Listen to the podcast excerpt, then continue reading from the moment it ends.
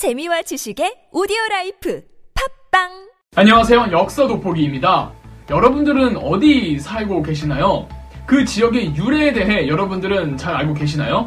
그리고 국내 여행을 하다 보면 예쁜 지명과 그 유래가 돋보이는 경우가 있는데 그래서 준비해봤습니다. 한 번도 생각 안 해봤지만 생각해보니까 궁금하긴 한 우리나라 지명들의 어원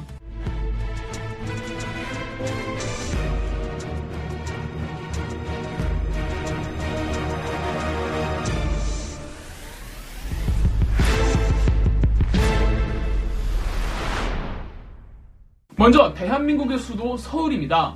서울은 고유 명사로도 쓰이고 보통 명사로도 쓰이는데 이 고유 명사로서는 말 그대로 어, 대한민국의 도시 서울이고 이 보통 명사의 서울은 어느 한 국가의 수도라는 뜻의 단어이기도 합니다.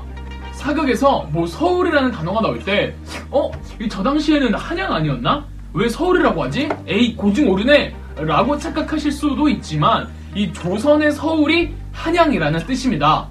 참고로 서울은 순 우리말인데요. 어원은 정확히 알 수는 없지만 신라의 수도이자 원래 국호였던 서라벌에서 언어가 변동되었다는 설이 가장 큰 지지를 받고 있습니다. 이 외에도 고구려 어인 수을 혹은 백제의 수도 사비성의 이칭인 소불에서 유래했다는 설도 있죠. 어, 지금의 서울은 다들 아시다시피 조선시대에는 한양이었다가 일제강점기 때 경성이 되었고 해방 후 광복 1주년이었던 1946년 8월 15일 서울 특별시가 공식 제정되었습니다. 시 단위에서 지명이 순 우리말인 곳은 아마 서울이 유일할 겁니다. 다음은 전주, 나주, 경주, 상주, 충주, 청주, 원주 등 끝에 무슨 무슨 주가 붙는 도시들에 대해 설명드리겠습니다. 이런 도시들은 고려 조선시대 때부터 뭐 더 오래 잡으면 신라시대부터 굉장히 중요하고 큰 행정 도시였습니다. 아직 전국적인 인프라망이 지금처럼 잘 잡히지 못했던 과거에는 이 몇몇 거점 도시들을 키울 수밖에 없었는데 그 중심지 역할을 했던 곳이었죠.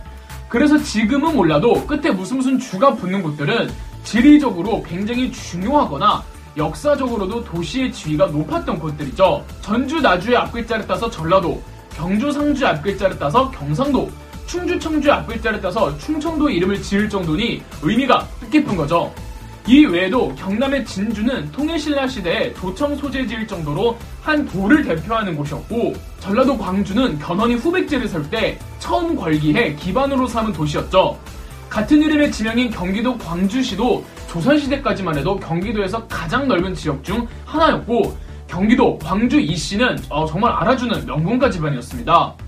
충남 공주는 또 백제에서 두 번째 수도였고 통일된 이후 통일신라는 꾸준히 공주를 주요 거점으로 키워냈으며 이 명성황후를 포함한 조선시대에 왕비를 무려 4명이나 배출한 여흥민 씨는 경기도 여주 거점의 집안이었죠. 그런데 무슨 무슨 주로 끝나는 이 고을들이 조선시대에는 좀 많아지니까 그 희소성이 떨어지고 그런 도시의 격이 그다지 높아 보이지 않으니까 태종 이방원은 몇 개의 도시들을 뽑아 지명의 끝을 무슨 무슨 주에서 어 뭐 무슨 무슨 산이나 무슨 무슨 천으로 변경하였습니다.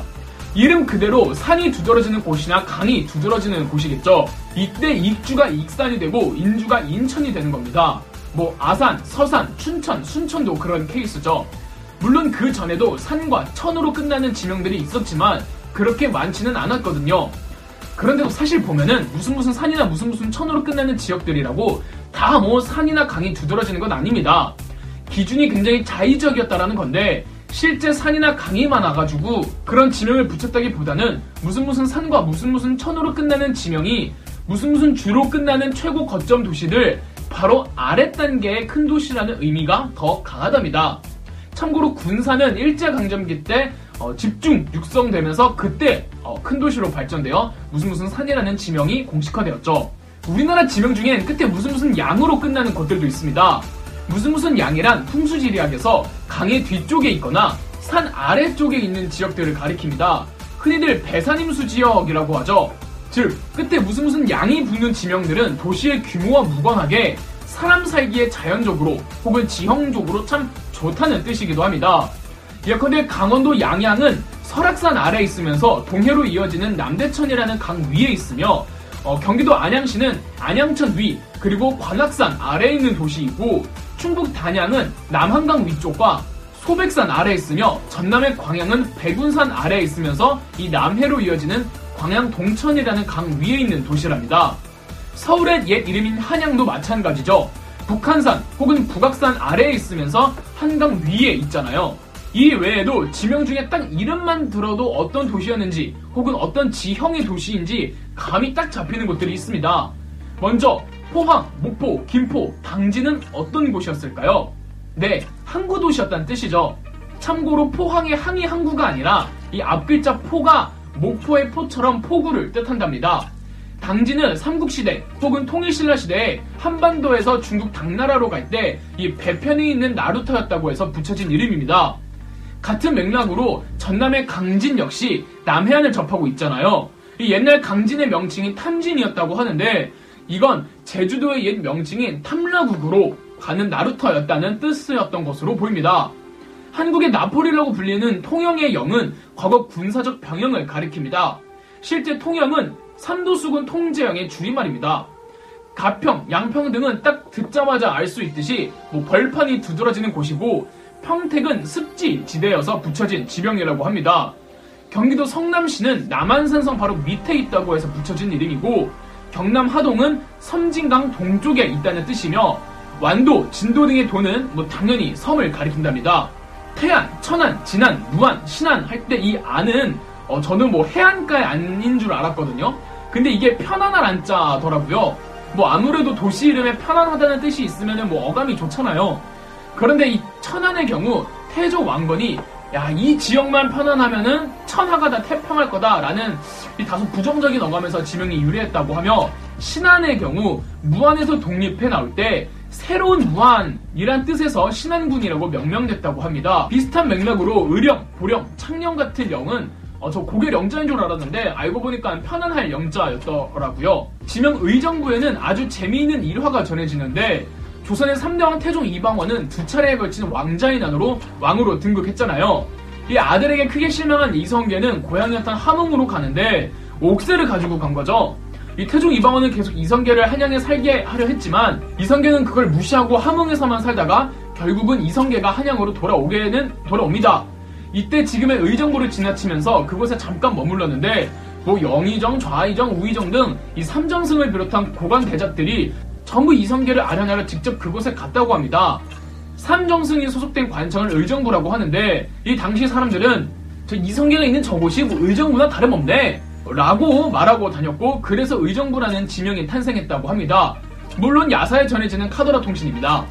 이 춘향전의 배경이 되는 남원시는 과거 통일신라 시대에 수도를 보완해주는 다섯 개의 특별 행정구역들이 있었는데 여기서 유래를 했습니다. 오소경이라고 불렸는데 뭐 오늘날로 비유하자면 광역시 같은 거죠. 이 오소경이란 중원경, 금관경, 북원경, 남원경, 서원경 등 이 다섯 개였는데 이 중 남원경이 오늘날의 남원시까지 이어진 겁니다. 전남의 여수는 태조 왕건이 이 지역을 방문했을 때 정말 말 그대로 물이 너무 곱고 예쁘다는 뜻에서 고을 여자에 물수를 써서 여수라는 지명이 탄생했습니다. 태조 왕건 피셜 여수 지역 사람들은 물이 좋아가지고 인심도 좋고 여자들도 예뻤다고 합니다. 우리나라 지명 중에 원래 순 우리말인데 이걸 한자로 번역하거나 표기하는 과정에서 붙여진 지명들도 있습니다. 수원의 원래 순 우리말 명칭은 물골이었습니다. 과거 마한 시절에 뭐 이유는 왠지 모르겠는데 이곳에 모수국이란 나라가 있었습니다. 이 모수란 순 우리말로 연못 혹은 물을 가리킨다고 합니다. 이런 지명이 점차 물골로 붙여졌죠. 고구려에선 이 지역을 매홀이라고 불렀는데 물과 비슷한 발음이지 않았을까 합니다. 이 물골을 한자로 표기하면서 물 숫자가 들어가 수성 혹은 수주로 불리다가 수원으로 최종 확정됐죠. 강원도의 철원도 원래는 쇠둘레 혹은 철두름이였는데 이걸 한자로 표기하다 보니까 철원이 되었고 강릉 역시 원래 지명은 하슬라였으나 이걸 한자로 표기하면서 강릉이 되었죠. 속초의 지명 역시 속세풀이 많이 난다고 해서 속초가 되었고 인제는 도시를 끼는 이 강의 모습이 기린의 발굽 같다며 그와 맞는 순 우리말이 있었던 듯하고 그걸 한자로 옮길 때 기린 린자에 발굽제를 붙여서 만들어진 의미입니다. 충청도 대전도 원래 지명은 순우리말 한밭인데 여기서 한은 크다는 뜻이거든요. 이걸 한자로 번역하면서 대전이 된 겁니다. 전북의 김제시는 벼가 많이 나는 지역이다 라고 해서 원래는 볕골 혹은 벽골이라고 불렀습니다. 벼가 풍성하게 익으면 마치 황금 같잖아요. 그래서 볕 혹은 벽은 한자로 쇠 금자로 번역되었고 골은 둑 제자 한자를 써서 김제가 된 겁니다. 경상도의 부산과 울산도 각각 가마매 혹은 울매라는 순우리말을 한자어로 번역하는 과정에서 탄생한 지명이죠. 전북의 임실구는 백제의 고유어 잉희를 한자어로 최대한 비슷한 발음으로 표기된 케이스고 대구광역시의 대구도 원래는 달구라는 순 우리말 지명에서 한자로 표기할 때 최대한 비슷한 발음을 찾아서 그렇게 된 겁니다. 경남 고성엔 어, 옛날에 여섯 가야 중 소가야가 있던 곳이었습니다. 그런데 소가야란 명칭은 후대에 붙여진 이름이고 실제로는 이 지역에 존재하던 국가는 곧국 혹은 고자국이었는데 시간이 지나면서 지읒이 탈락하고 고만 남아 이 지명이 유래되었던 겁니다. 제주도는 원래 탐라라는 순우리말이었죠. 그런데 조선 태종 이방원 때 제주라는 한자식 이름이 생겼고 제주의 제는 건널 제자로 바다 건너 있다는 뜻입니다. 울릉도의 울릉은 정확히 무슨 뜻인지 모르겠으나 신라시대부터 이곳을 우산, 우릉, 울릉, 무릉 등으로 불렀다고 합니다. 독도의 독도 아마 모르셨겠지만 순 우리말입니다. 돌을 뜻하는 지역 방언이라고 하네요. 이렇게 전부는 아니지만 우리나라 지명에 대한 재미난 유래를 살펴봤는데 이 외에도 더 아시는 게 있으시다면 댓글로 적어주세요. 그럼 역사 돋보기였습니다. 영상 재미있으셨다면 구독과 좋아요, 알림 설정까지 해주시면 감사드리겠습니다.